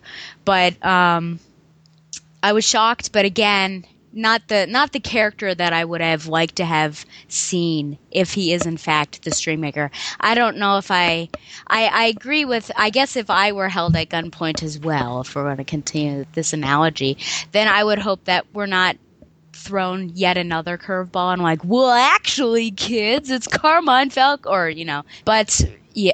I, I guess it could be him, but I'm just disappointed. I feel like it's anticlimactic if that is it. Okay, so I will say this: it's not Riddler. That's my thought. There's- Okay. like I definitively will not say it's the Riddler With a gun because- pointed to his Yes, head. with a gun pointed to my head, I am saying it's not Riddler. One And of this us is gonna die. and this is the reason why I think, I, yeah, I guess so. Oh gosh. So I guess i i- either somebody's going to die or or two of us are going to die. But uh, anyway, um, no, I'm convinced it's not the Riddler, and this is why. One, because it does it, it it would be a complete rehash of the original Hush story, and I feel like that's not something they should have done. And I think that they're aware of this. You know that I mean they're very aware of the story clearly because there's very there's a lot of parallels but to have the story be like that, end like that, where it's the Riddler behind everything, it would be basically retreading something with just different subplots. So I don't think it's the Riddler. What I do believe, though, is like I was saying, you know, we sh- they showed Hush being in charge of certain elements. Uh, we well, okay, let's even go further back. We saw Falcone and the whole gang war, and that involved certain characters like Penguin, and they were all linked together in some way. Roadrunner, Tiger Shark, all these characters were linked. The subplot of the gang war led to Selina, you know, becoming the the crime boss for Gotham City because of that. So they changed that. Was that the intent to have Selina as the crime boss? I have a hard time believing that. Um, the then we go to Hush, and Hush has like all these C-list villains like Cluemaster and uh, Ratcatcher, and he's got all these characters, and he he has his own plan that he's in charge of. And I feel like every time you take a step, or in, in some cases, every time we go to a new act of the story, you're revealed to have the next step of who's who's behind everything. You know, Hush is very much in, you know very much can control these lesser you know important villains to do these weird crazy things that you know just kind of put Gotham City in you know a state of you know chaos you know. But when you come to the riddler he's very good at li- making sure that all these different villains have certain a certain part. But i feel like he's not the ultimate villain. And i f- say that i'm not looking at this glasses thing because i either feel like the glasses thing is an oversight that we're thinking about way too hard or somebody's just wearing glasses you know the city's on fire so they're wearing a pair of sunglasses mm-hmm. i'm just Yeah. going to go with that so the thing is I don't feel like it's the Riddler who would be tying Batman up to the bat signal while the mm-hmm. city's on fire. I don't think it would be that at all. I feel like it's somebody else. And I'm going to go here and say I feel like it would either be Lincoln March at this mm, point mm-hmm. or Ra's al Ghul. Oh dear. And the only reason I say that is because both of those characters know the identity of Batman. Mm-hmm. So it would be so you know at the very end of the story when he's tying it up and saying you know you failed blah blah blah, it makes complete sense for either one of those characters to ha- for it to happen. I don't think I ever said ever that I thought it was the Riddler, although th- bringing in the Riddler at this point, yes, there is a lot of stuff that needs to happen between now and the end of the story, mm-hmm. but I don't feel like you know if they brought somebody on at the in the last two issues, it would really be it would really I mean like honestly when you think of the if you just read the Hush story, yes, the Riddler ends up being the big bad, but it's not really a Riddler story. So like having the Riddler be in the next 15 issues or 12 issues or whatever up until they reveal who the big bad is, I don't really feel like it would make that big of a difference. Riddler's still playing his part in the story. He's one of the three main villains that are happening, you know, that are taking place over the course of the story, and that's just what it is. You know, Hush played a, a you know prominent role in the second uh, act. It was pretty much Penguin in the first act, and now we've got Riddler. So I'm I'm completely fine with it if they, they go that route. You know, it might not be a memorable story for Lincoln March or Ra's al Ghul in the end, but I feel like you know having these other characters play prominent roles in the acts, it gives them more of a memorable part of the story. I hope you're right. To be totally honest with you, I, Yeah. I, But, I could. but then I that could- gun's going to be pulled on you. Yeah, well, you're gonna need it. It looks like you're gonna need some new hosts because me and Yeah, I guess so. Dead. Um, I hope you're right because my biggest problem I have with the story right now was, and I don't dislike it, but I swear when I saw that Riddler reveal, I was like, man, I've read this one before. You know, I mean, I, I really hope you're right because at this point, it's it's startlingly similar to Hush. Mhm. You know, I mean, it's. I mean, that thing with the Riddler was, and, and like I said, if, if Clayface shows up as Damian Wayne anytime in time the next few issues, I might, I might have to have some some words. But um, I, I hope you're right. Now I could see Ra's al Ghul. I don't know about Lincoln March, although Lincoln March makes a lot of sense for a story like Eternal. I don't know if everyone would get that, and you know, because that's Yeah, and that's that is the one problem with him is not everybody's going to immediately know who he is. Well, yeah, because if, if think about this, if you're having a conversation with someone that doesn't follow Batman closely, and you're like, "Oh yeah, the, the big bad in Eternal is Lincoln March," a lot of people are gonna go, "Who the hell is Lincoln March?" You know, like Yeah, but the other thing is we still haven't seen the Court of Owls. And the Court of I mean, I guess I'm in my mind I'm linking Court of Owls with Lincoln March because of that whole story. But it might just be the Court of Owls who are behind all of this. And maybe that's why at the at the beginning of Endgame, the place that Bruce is out of is one of the former Court of Owls uh, you know, penthouses, and that's where his new base is, because the Court of Owls is behind all this. But you still have to have somebody you know, you can't just have this organization because you can't take down the organization because it's not the organization who's standing in front of him, you know, when he's tied to the bat signal. So maybe it's it is just, you know, the Court of Owls and it's Lincoln March back with the Court of Owls because we still haven't seen any sort of tied to the Court of Owls yet. No, we haven't. And I think now here's the question too: if and I could live with the Ra's al Ghul by the one as well, but here's the question for that: like, if we do think that there is going to be another reveal, and let's say there's 15 issues left.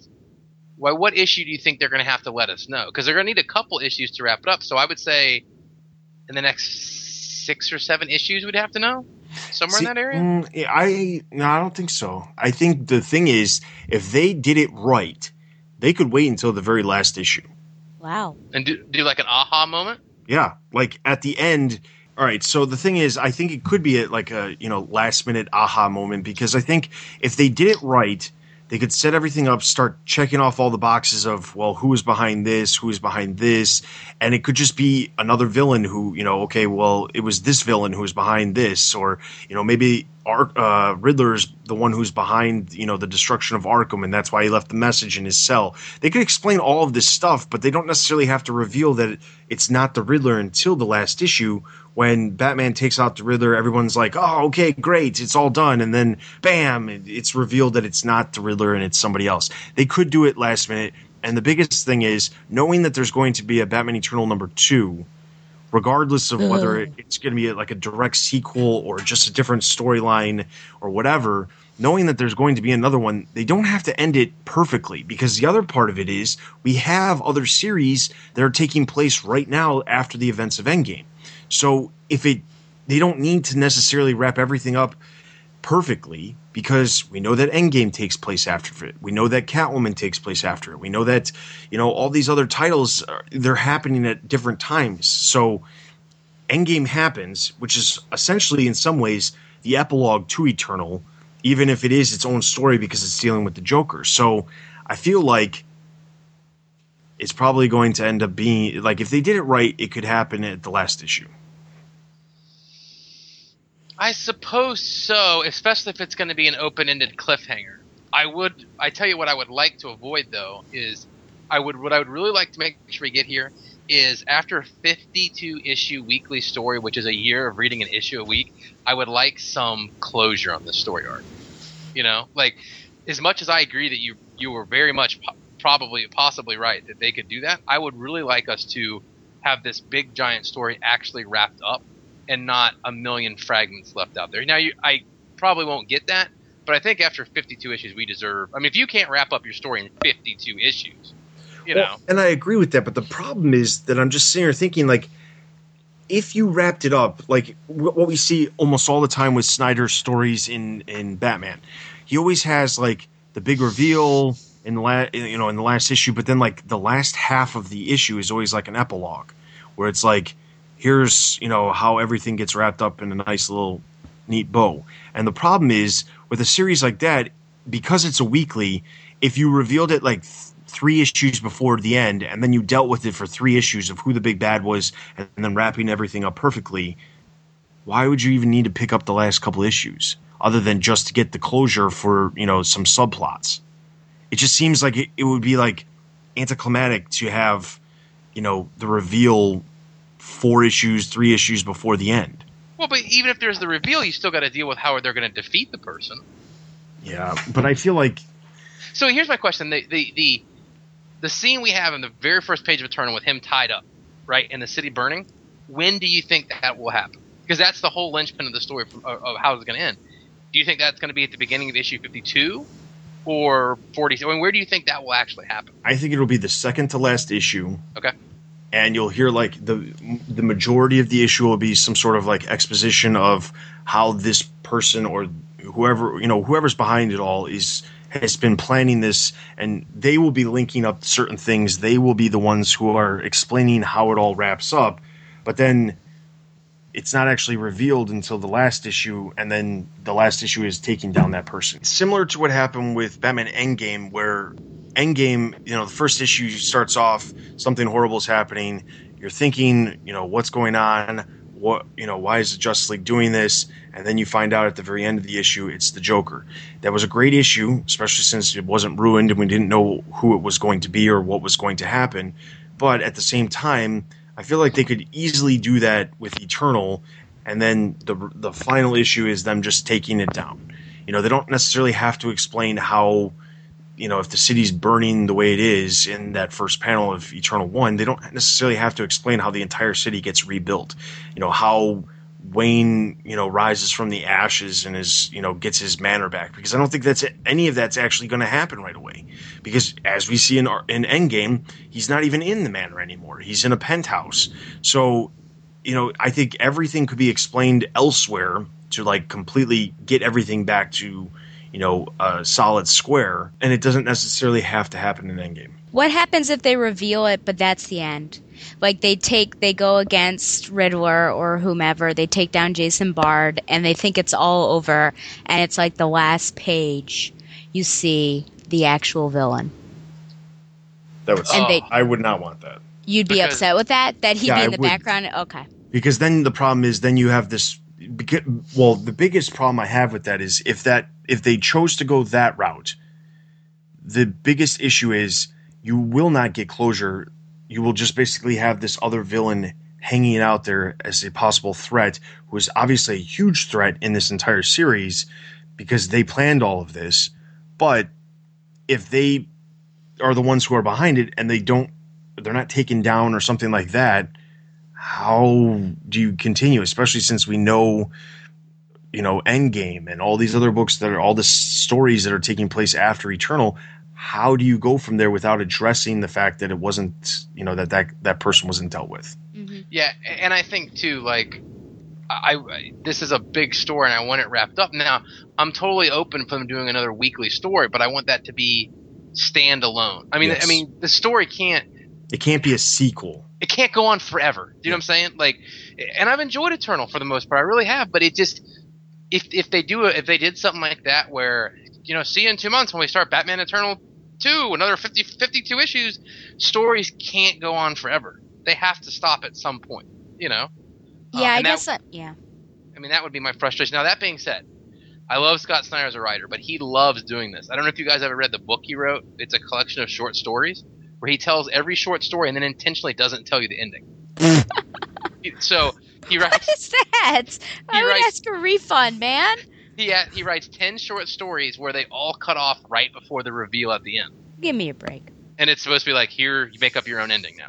Um, so he does like to do stuff like that. So I would be really hope we avoid something like that. I don't think they could do that It's- though. It's like an imperial uh, affliction where the narrator is a girl that is dying and the book ends mid sentence without you knowing what the heck happened with a bunch of characters because she does. That would be terrible. I was I, I was gonna say something.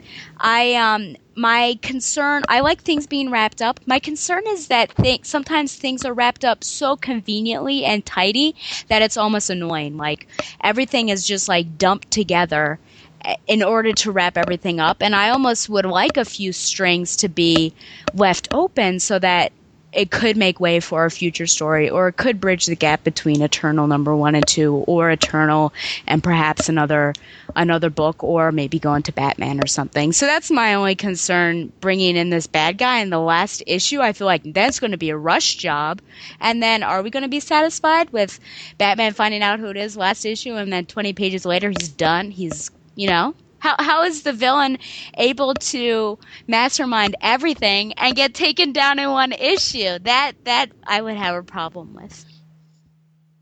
I agree. I think it needs four issues to wrap up from the reveal. I think we have to know the identity of the final big bad at least four issues ahead of time, which is what makes me think that this is it.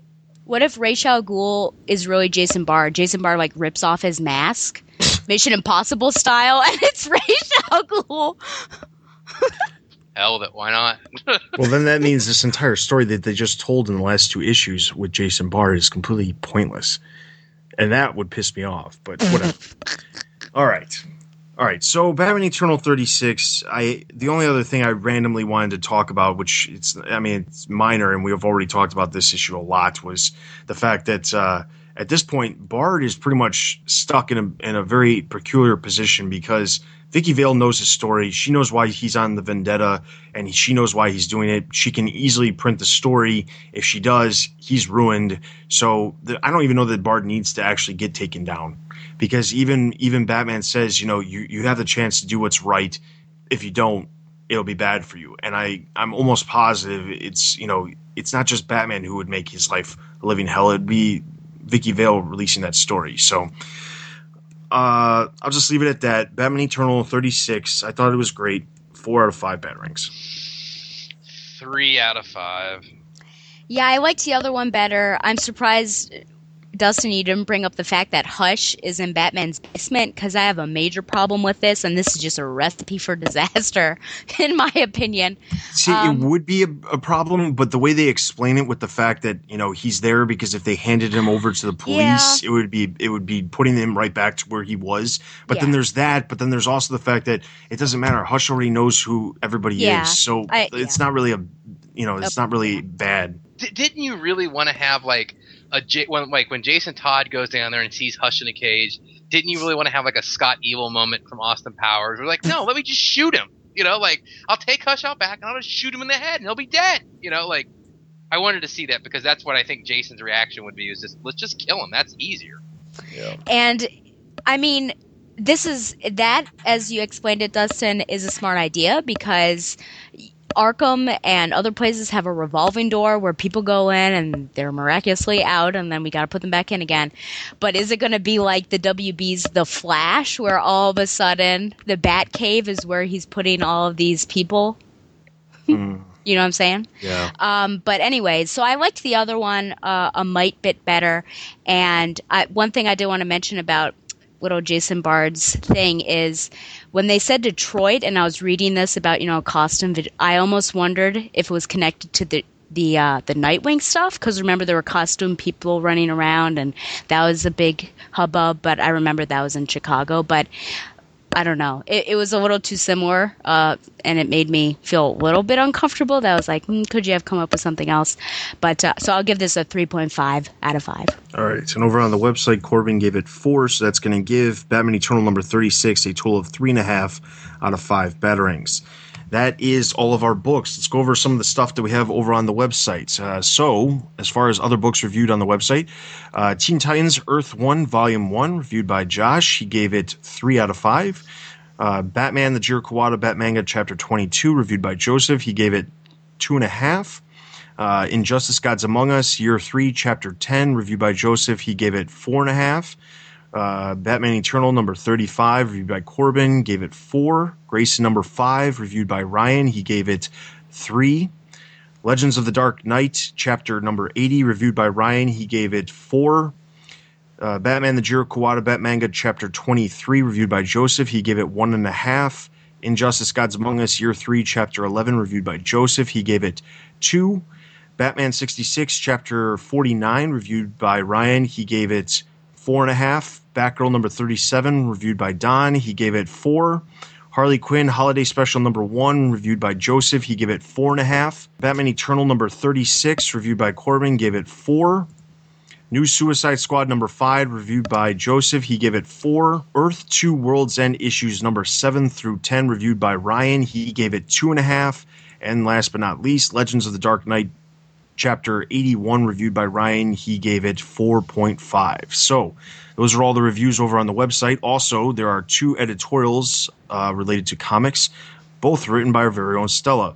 So uh, the first one is why convergence breaks my heart. Stella, just give us a short recap of what exactly the article is about. Yeah, so basically, seeing the, lists of of stories that are coming out and their creators, I basically talk about why I don't think this is a good idea, just with where we are in DC New 52 and that we've moved on to a certain extent and really gotten acclimated to where we are now with New 52. And so to go back is, is almost a bad idea just because it's going to be difficult to, I think, take uh, for our hearts to go back to our home because you can never go home again, back to our pre New 52 home. All right, and then the other editorial that Stella wrote is called "School Dramas Are In." Yes, school dramas are in are basically my thought of why I think writing comic books based in a school is a really good idea right now and i think that a lot of these comics are flourishing. And i bring up gotham academy i bring up image comics morning glories and then i reference two past books uh, five weapons which is now ended from image comics and sorry to say dustin uh, spider-man loves mary jane and just the different aspects of why i think they're so great. All right, so be sure to check out those two editorials as well as all of the other reviews we have over on the website.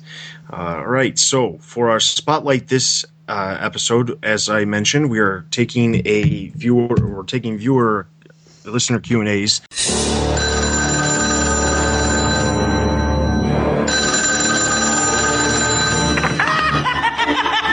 Boy, did you get a wrong number. Leave your message at the sound of the shriek. No, please, don't. So the only one we have is we had one thought on episode 148, and it came from our very own Don, and he said.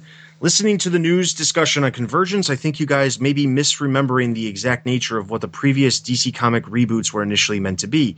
It's not always been designed to achieve the same effect from the first Crisis to the New 52, so I'll add my thoughts in. The initial Crisis on Infinite Earths was done primarily to streamline the comic book continuity. Although no one at the time really complained about it, editorial became nervous of over the multiverse theories with Earth 2, 3, X, and so on. The result was that the origins of the characters were largely altered, yet still relatively the same. The characters were still fairly recognizable for the most part. For instance, Jason Todd was still the current Robin, just had a different origin. Some were more drastically changed than others, like Wonder Woman, but by the end of the end result made the comic slightly easier to get into and understand. At least that was the idea. Zero Hour, done nine years later, was an attempt to further streamline the continuity and fix some of the problems the crisis created. It completely left certain aspects of the characters' histories blank, such as wiping out the Kathy Kane Batwoman and Joe Chill. It went further to deliver an easy to read history for the characters. Infinite Crisis was more of a meta commentary, the tonal for the tonal effects the previous decade had on the characters. Superboy Prime is going on about how everything is wrong and the characters are all different like an old DC fan would. There was a very there was very little changed in terms of continuity aside from bringing back the concept of Joe Chill and reintroducing the multiverse with the Golden Age Superman. Otherwise, nothing much was different from post crisis. It was sort of merged with pre crisis, if anything.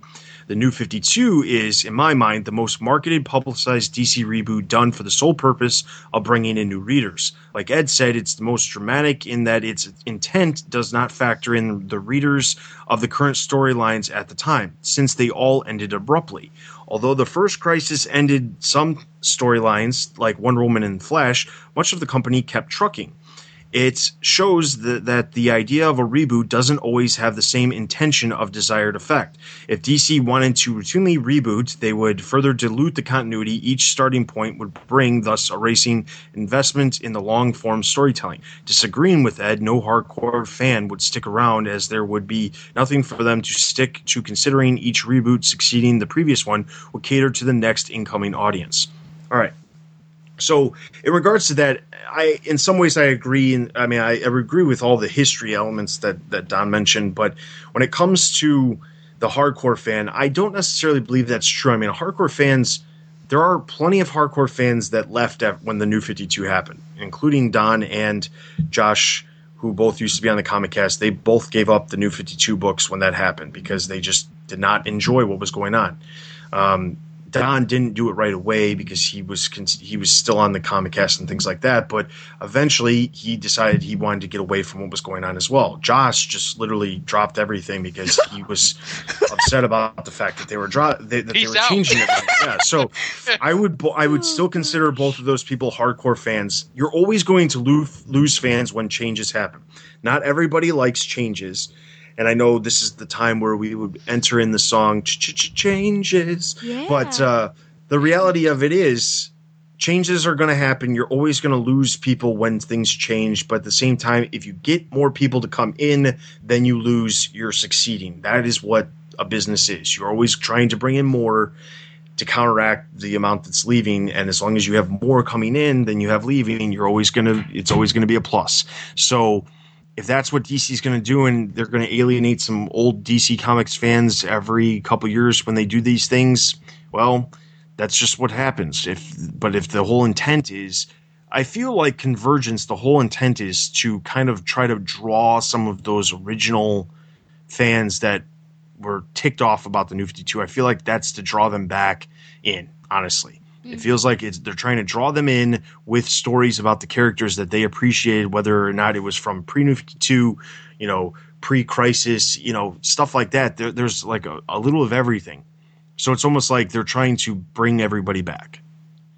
um yeah what you're talking about a plus net gain right Yes. like this this is the new coke thing right this is every time doritos changes nacho cheese doritos you know if they've changed they've tasted different every five years for the past 20 years Yeah. right it's all about okay if 100000 people bought it before and at the end of the day if 120000 people buy it we don't really care if it's 70000 new people as long as we have a plus net gain right i mean that's a basic marketing and sales strategy right there and i think that's all dc cares about is if we were selling 100,000 I'm just using round numbers. If we were selling 100,000 issues normally and after we did this we're selling 120,000, they don't care if all 120,000 are new people. Really? I mean I know that sounds jerky, but from the business side of it all they care about is attracting new readers. That's it. I mean and, and that's you could look at that as as not ideal certainly for for a fan, right?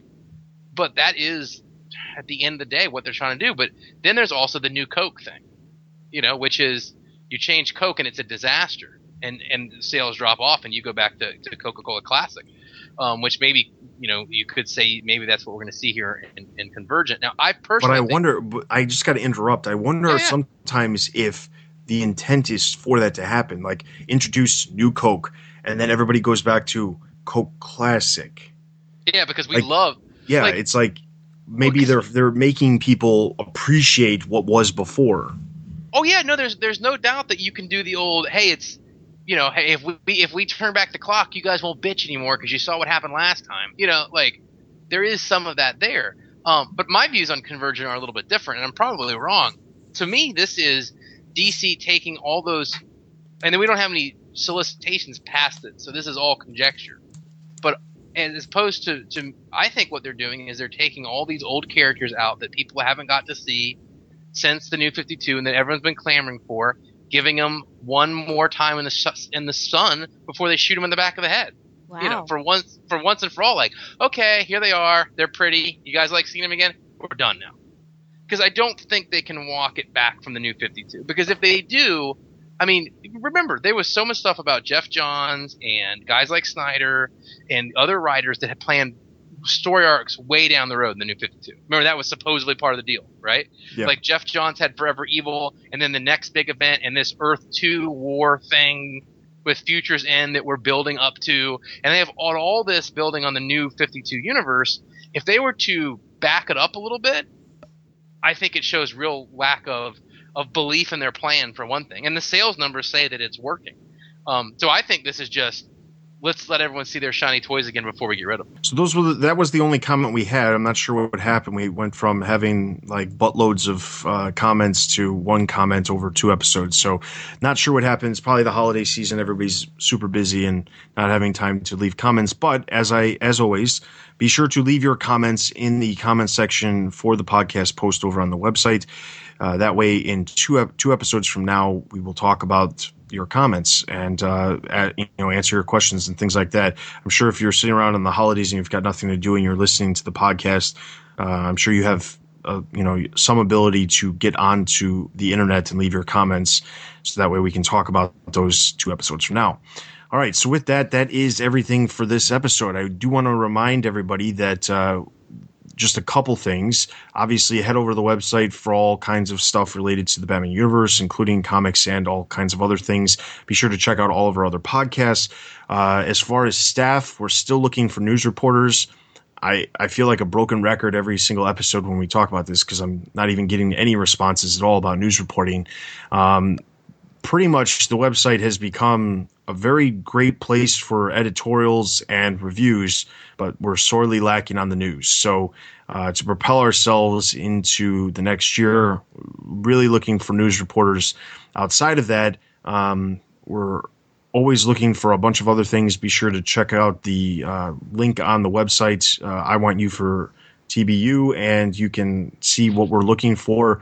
But uh, the main thing is we're going to be going through another overhaul starting starting uh, next year. And uh, some things are going to be changing, not necessarily directly related to the website, but a lot of things are going to be ramping up to prepare for Batman vs Superman and the DC film universe. So, with that being said, now is the time, as I always say, to get involved with what's going on with TBU. So, um, we are setting a specific goal for next year. I'm not going to say what it is, but there's a goal next year, and uh, the goal is to essentially just you know obviously get bigger, get better, have more content, and you know, and then in turn become a premier one of the premier sites for Batman news uh, on the webs on on the internet. So now is the time to get involved. Um, all right, so Are you I- I- finally step going off to my- kick me off? no, stepping off my stepping off my soapbox. Um, Oh. With that, uh, also please remember that next episode for Comic Cast will be three weeks from now Annuals. Because we have five weeks in the month of December. So enjoy the holidays. Um, outside of that, be sure to be watching the website the next couple weeks. Obviously, it's probably going to be a little bit lighter as far as any news that actually comes out and content in general, just because of the holidays. But uh, enjoy the holidays. Uh, we wish you a great holiday and a happy new year. And we will see you guys in three weeks. Goodbye. Try new Coke.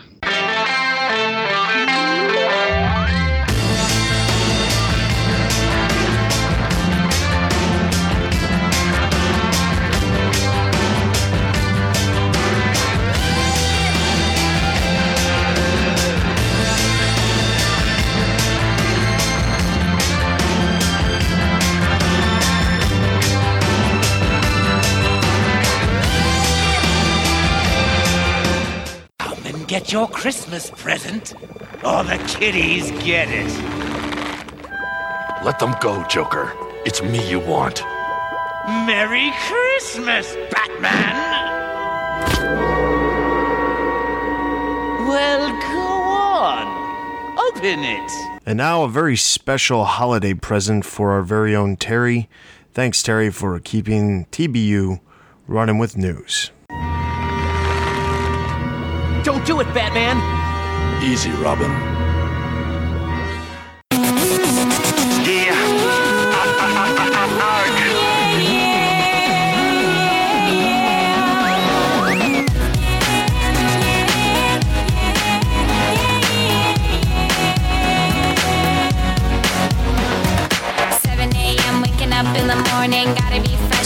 Downstairs, gotta have my bowl, gotta have cereal, seeing everything. The time is going, ticking on and on. Everybody's rushing, gotta get down to the bus stop, gotta catch my bus. I see my friends kicking in the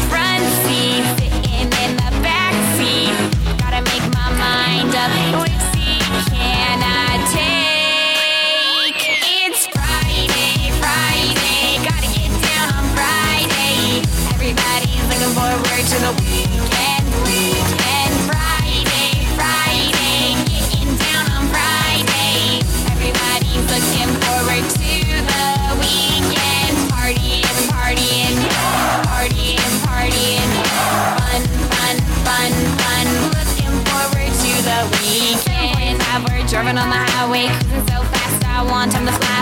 Fun, fun, think about fun. You know what it is. I got this, you got this. My friend is by my right. Hey, I got this, you got this.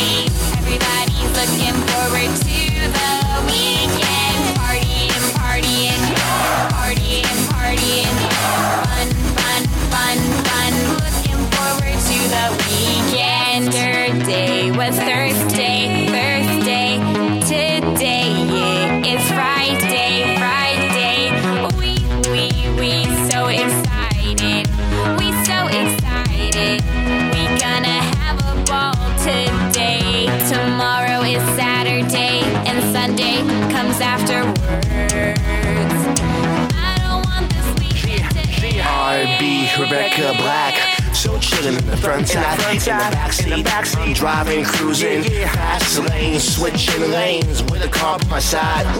Passing by, it's a school bus in front of me. Makes tick tock, tick tock, on the street. My time is Friday, it's a weekend. We gonna have fun. Come on, come on, y'all. Friday, Friday, gotta get down on Friday. Everybody's looking forward to the weekend.